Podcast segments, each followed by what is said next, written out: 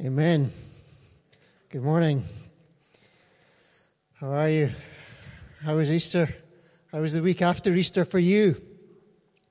I hope you had some good Easter moments, like chocolate ones. Zara, I had a few of them. I went up a hill, played some golf, and it was very nice. Had some time with the family, and I hope you've had some good times too this week. But it is great to think, actually, what would a life changing Easter moment be like? Like the disciples we just saw, what would it have been like after Easter? What happened after Easter? Stephen, what, what, just the Son of God has been raised from the dead. The most phenomenal, incredible,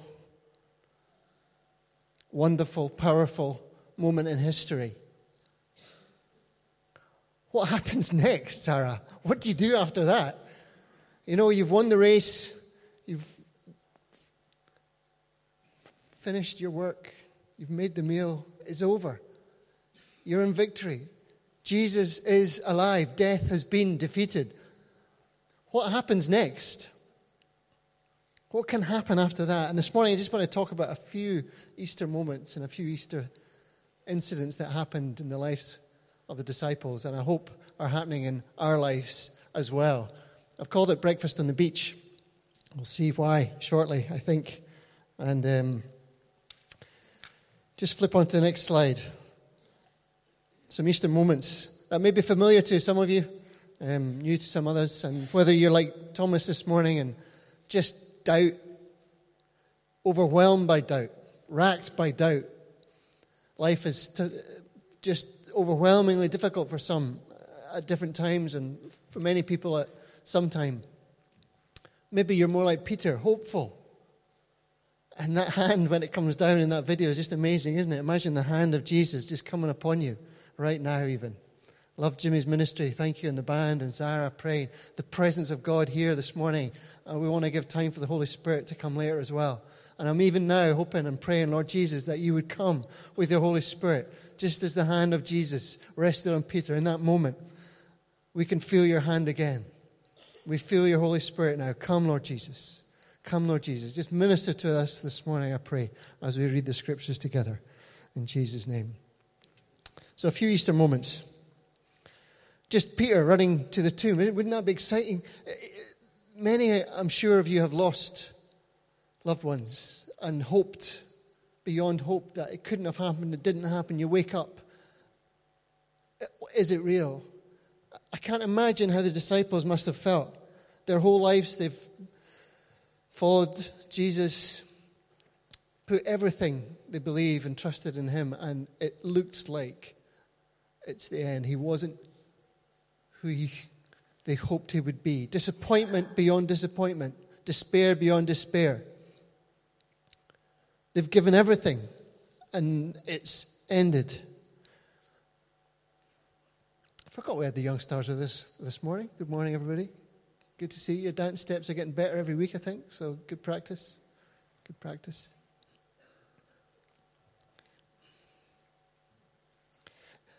Any other Easter moments? Out an Easter moment that you like that you know of.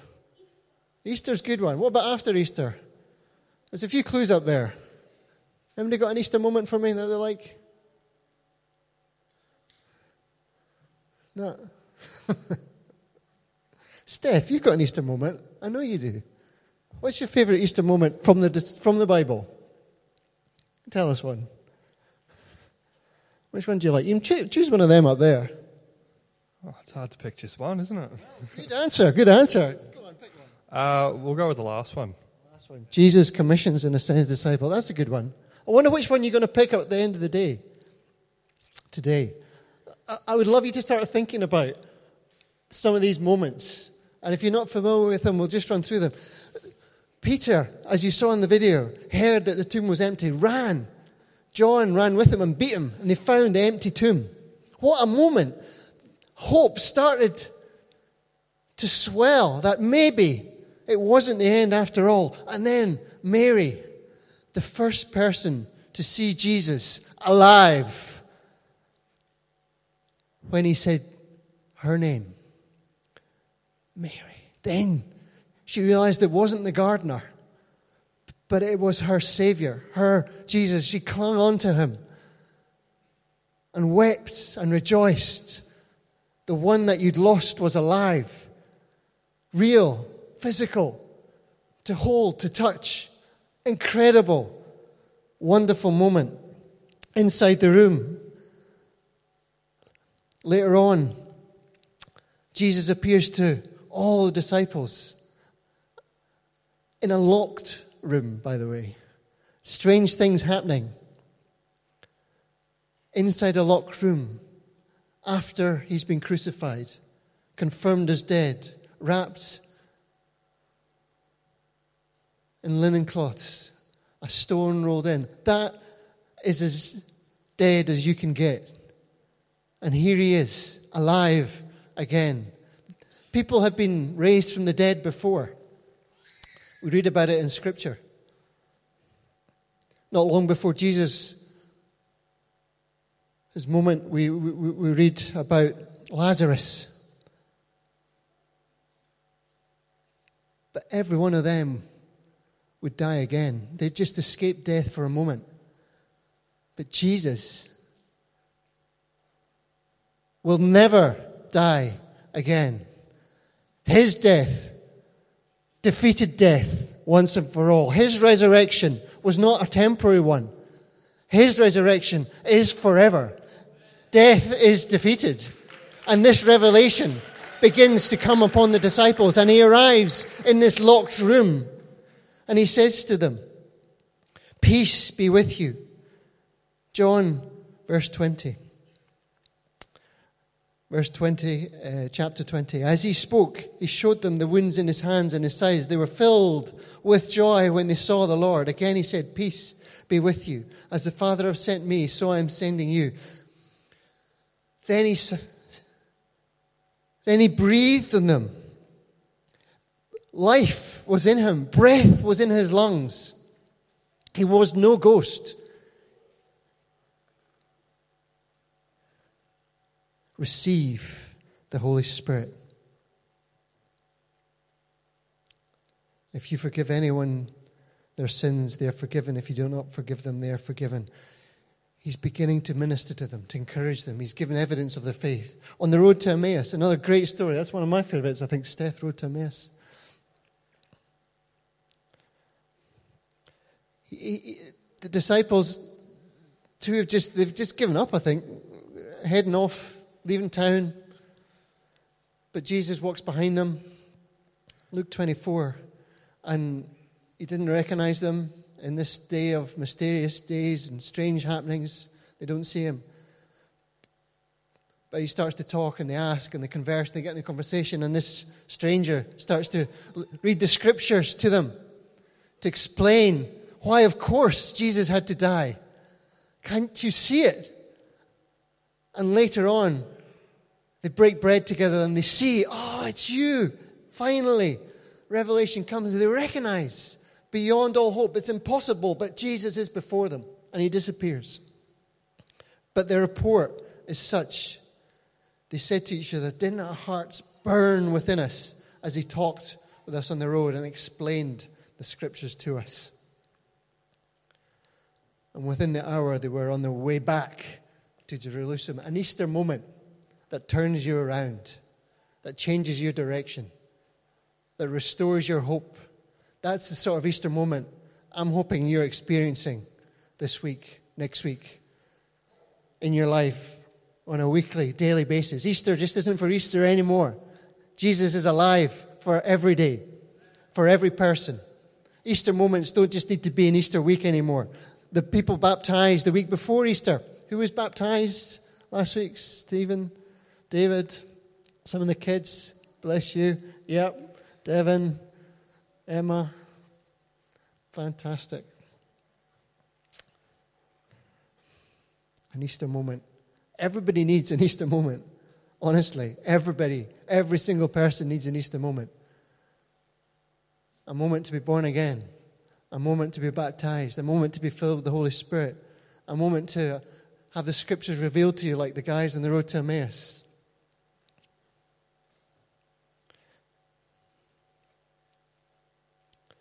Another incredible moment in uh, Luke. The disciples are gathering together, and again, Jesus comes upon them. Luke 24 again. I just want to read this to you.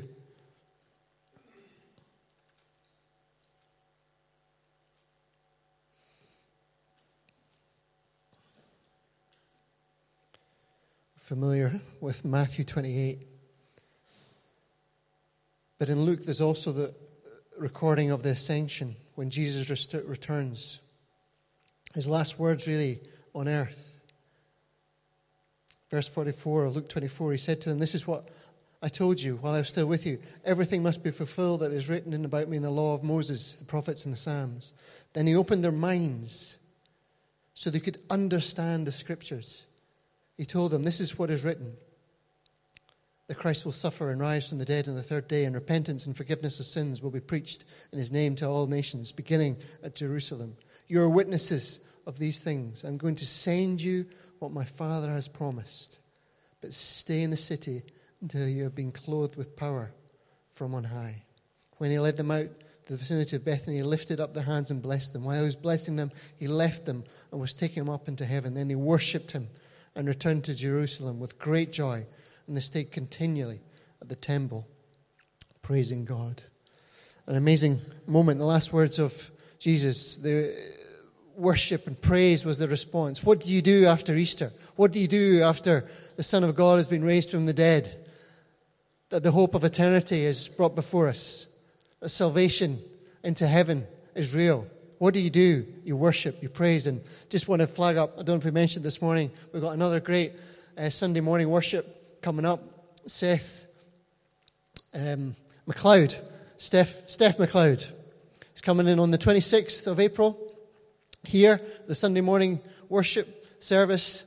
Uh, Steph, I didn't know until he was sharing a stage with Martin Smith about a month ago.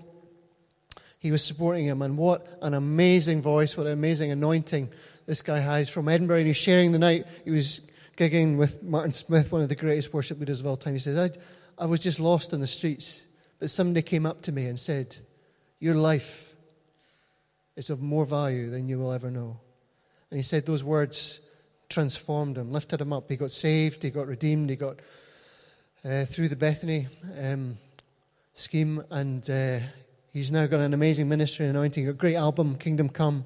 He's coming to be with us in a couple of weeks, and I really encourage you to bring friends, invite people. It's uh, going to be fantastic. And worship, we've said, we, want to learn to worship more. So be ready to worship like never before. Get ready. Have some Easter moments before then so that you're ready to worship. And he doesn't come and he goes, oh, what's going on here? But he comes to be with other worshippers. Wouldn't that be great? I'd love it if he comes out saying, This is the best time of worship I've ever had. Wouldn't that be great if he could come here and we could have that report? That'd be good. I'd like that. 26th of April, two weeks. You'll see the notice next week, and I think it's on Facebook and stuff like that, so look out for that. Just look at the, the next slide. So, some great Easter moments I've mentioned, and they get some uh, familiar sermons and talks and things, but there's one that I haven't mentioned yet. And a whole chapter is dedicated to this story. John 21 talks of the moment about a week later. What do you do after Easter? What do you do after you've touched the hands of a resurrected Jesus? What do you do if you're being called the rock? And on this church I will, and on this rock I will build my church. What do you do if You've been with Jesus all these days and you, you think you're going to, you would die for this man. You promise him, I will follow you wherever you will go. And, you, and you, you, you're just so in love with Jesus. You believe in him completely. And he turns to you and says, You will deny me three times. no, I will follow you wherever you go. But of course, we know this is Peter. Three times before the crows. The drama of Scripture is wonderful, isn't it? Three times he denies Jesus. How defeated must he have felt? How much of a failure? All this whole life hope just he failed completely. And if you've ever felt like you've failed completely, imagine how Peter must have felt in those days. And then he saw Jesus. Maybe he thought he could have made a difference. Maybe he thought when he saw Jesus dying, if he'd done something, if he'd said something, if he'd been had any courage, he must have felt like a complete coward. And I can identify with that a little bit. To stand up for Jesus sometimes it just seems too hard. To stand up for our faith seems too difficult, too awkward. Peter knows it more than anybody. And then, great hope, he's alive. But I completely failed him. I completely abandoned him. This wasn't anything the law could fix, I don't think. I think Peter, having been a Jew, understood he could come and make sacrifice. But I just think if I was Peter, I wouldn't be satisfied with sacrificing a chicken or sending up a, an offering like they did. This was a personal abandonment and betrayal of the man he loved. And how would he feel? How could he get back, even with Jesus alive? How could he be restored to the man who could take care and be the man that Jesus hoped he would be? But in this moment, Jesus comes, and all Peter could do is, after all this had happened, he said, Well, let's go fishing, guys. Let's, let's, let's go back to work, Sarah. Let's, you know, it's Easter, but let's just, I don't know what to do. I know he's alive. And it's like that as a Christian. We're baptized, we're filled with the Holy Spirit, we're on fire for God, and it's like, well, what do we do? What do we do? Where, what now? Let's just go back to work. You don't know what to do. Just get on with things. It's like, wow, okay. Peter was the same. He said, well, let's go fish. But when they fished, they didn't get a catch that night. And they hear a voice on the beach saying, Cast your nets on the other side. And they do, reluctantly, I'm sure. And they catch a great quantity 153 fish. Somebody has an attention for detail. 153. And they recognize, or John recognizes, it's the Lord. And Peter dives into the water, rushes up to him, rushes up to them on the beach, says, Jesus, it's you. And what's Jesus got going? A little campfire on the beach in the morning. They've been fishing all night. There's bread, there's fish. It's a fish supper on the beach for breakfast. This is God. This is the creator of the universe. He put the stars in place. And he has a fish supper with his people. He doesn't have a prayer meeting, he doesn't have a church service. He has breakfast on the beach and has a chat with Peter. And he doesn't say to Peter, what the heck were you playing at? Mate, you said you would die for me. Because we read later, there is no condemnation in Christ Jesus. There is no condemnation in Christ Jesus. He couldn't, because there's nothing in Jesus that could condemn Peter. All Jesus could do was love him. All Jesus could do was say, Peter, really, do you love me? More than these? More than these fish, if that's what he was talking about. More than these people, if that's what he was talking about. I don't know what he was talking about. Maybe it's a fish. What's your priority? You, really, honestly, Peter, do you love me? Yes, Lord, I love you. Feed my lambs. Peter, do you really love me? Twice. Yes, Lord, I really do. Third time. Do you love me? Do you love me? Not, he could have gone through like, do you obey me? Do you believe in me? Do you want to be like me? You know, all the stuff that we'd go when people want to get saved. Do you want to live a good life? Do you want to be sinless? He didn't go through any of that religious stuff. He just said, Do you love me?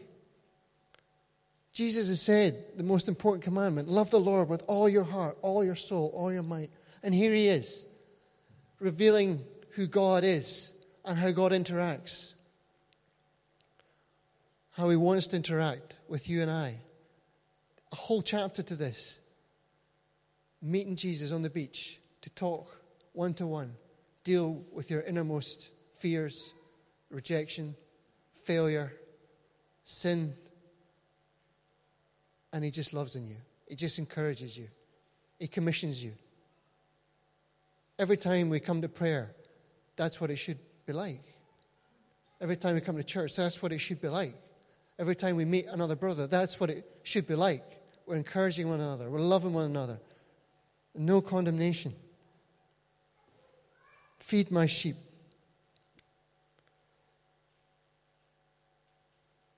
And I think it was so important because what Peter was finding on the shores of Galilee was grace. Grace. Grace. The end of the law had, had been fulfilled. Jesus said, uh, It's fulfilled, it's finished, it's done. This is the age of grace. And you're going to start experiencing grace.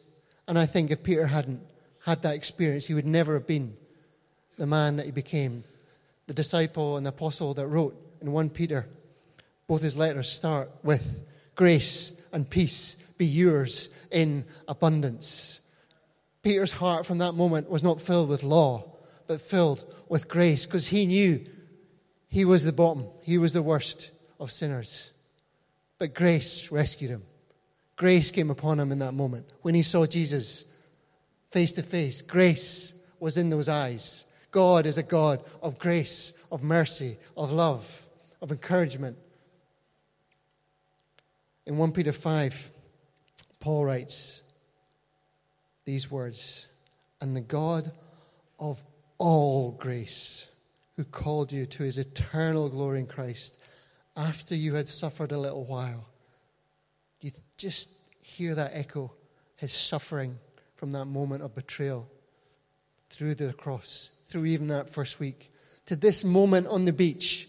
It wasn't until then, I don't think, that Peter really got healed, that Peter really was restored, that people, Peter really got to be strengthened. And it, here's what he says after suffering a little while, he will himself restore you and make you strong, firm, and steadfast. To him be the power forever and ever. Amen. Paul's legacy, Peter's legacy, written in Scripture, enshrined in the Bible. Grace to you, grace to you, grace to you, because that's what he had experienced on that breakfast on the beach. What a beautiful Easter moment. And that is the Easter moment that I believe God wants every single one of us to have. That Easter moment when we start to understand God's grace in our lives, when we understand what it means to be following, trusting, a God of grace, and He will restore you and make you strong and firm and steadfast. Hallelujah. I love it. It's amazing. So, grace is the message this morning. But there were two other things that I don't want you to miss that happened after Easter. I don't know if you noticed them there, but the scripture was explained. Their hearts burned as Jesus explained why he had to be saved. The Word of God is, is absolutely fundamental to how we respond to Easter, to understand the message of the cross, to understand our faith. Jesus gave us that. He emphasized it on two or three occasions with the disciple. Here's the Word of God. Here's the Word of God. The second thing, he breathed on them for the Holy Spirit to come. I said, wait, wait, wait. Wait till the Holy Spirit comes. and grace. The Word of God, the Holy Spirit, and grace. Three great Easter moments that are promised to us every single day. And um, I'm really uh, encouraging you and trusting that the Holy Spirit will fall this morning and come upon us this morning, but that you'll go away and study the scriptures for yourselves to check out these words. That your heart may burn with excitement of the revelation of who God is and His grace and His mercy. And that we'd be filled with the Holy Spirit and we'd seek and we would wait. And um, interesting, the dynamic. He breathes. We don't know anything happens. They have to wait for the Holy Spirit to come. That was my experience. Somebody, my friend, prayed for me to fill with the Holy Spirit, and I wasn't aware of anything. I didn't feel anything. It was days, weeks, months later when I started to um, sense the Spirit, feel the Spirit, and feel something. And, and, and we don't know how the Holy Spirit blows. There's not a formula for being filled with the Holy Spirit to engage in it. But I would encourage you, if, if you've not been touched or understand what it, or confident that you say, Yeah, I'm filled with the Holy Spirit, if there's anything, any doubt in, in your mind, of unfamiliarity with the Holy Spirit, I would encourage you to seek Him, ask for Him, ask to be filled with the Holy Spirit. Uh, we're going to play a song now, and um, I'm going to believe it's going to minister to us. If, especially if you're baptized, those that have been baptized in water, you need to be baptized in the Holy Spirit. I encourage you to lift up your hands to this song and just ask to receive the Holy Spirit. If you're needing encouragement, healing, hope, strengthening, the Holy Spirit comes and comes again. It never stops, a never ending flow of the Holy Spirit. Peter, I don't know if you've got that ready for us. I think I'm going to ask you to stand if that's okay, just in case you get a little sleepy. And even if you want prayer to be filled with the Holy Spirit, I want to give you that opportunity this morning here. But you can pray for yourselves. But if you want to come down and have hands laid on to be filled with the Holy Spirit, or just to be encouraged, just to be lifted up, I want to give that opportunity. We're going to play this song. Come down anytime. The band are going to come up, and we'll continue to follow. So just let's turn this up. Just turn our eyes. Let your imagination be on that beach with Jesus face to face. What would He say to you?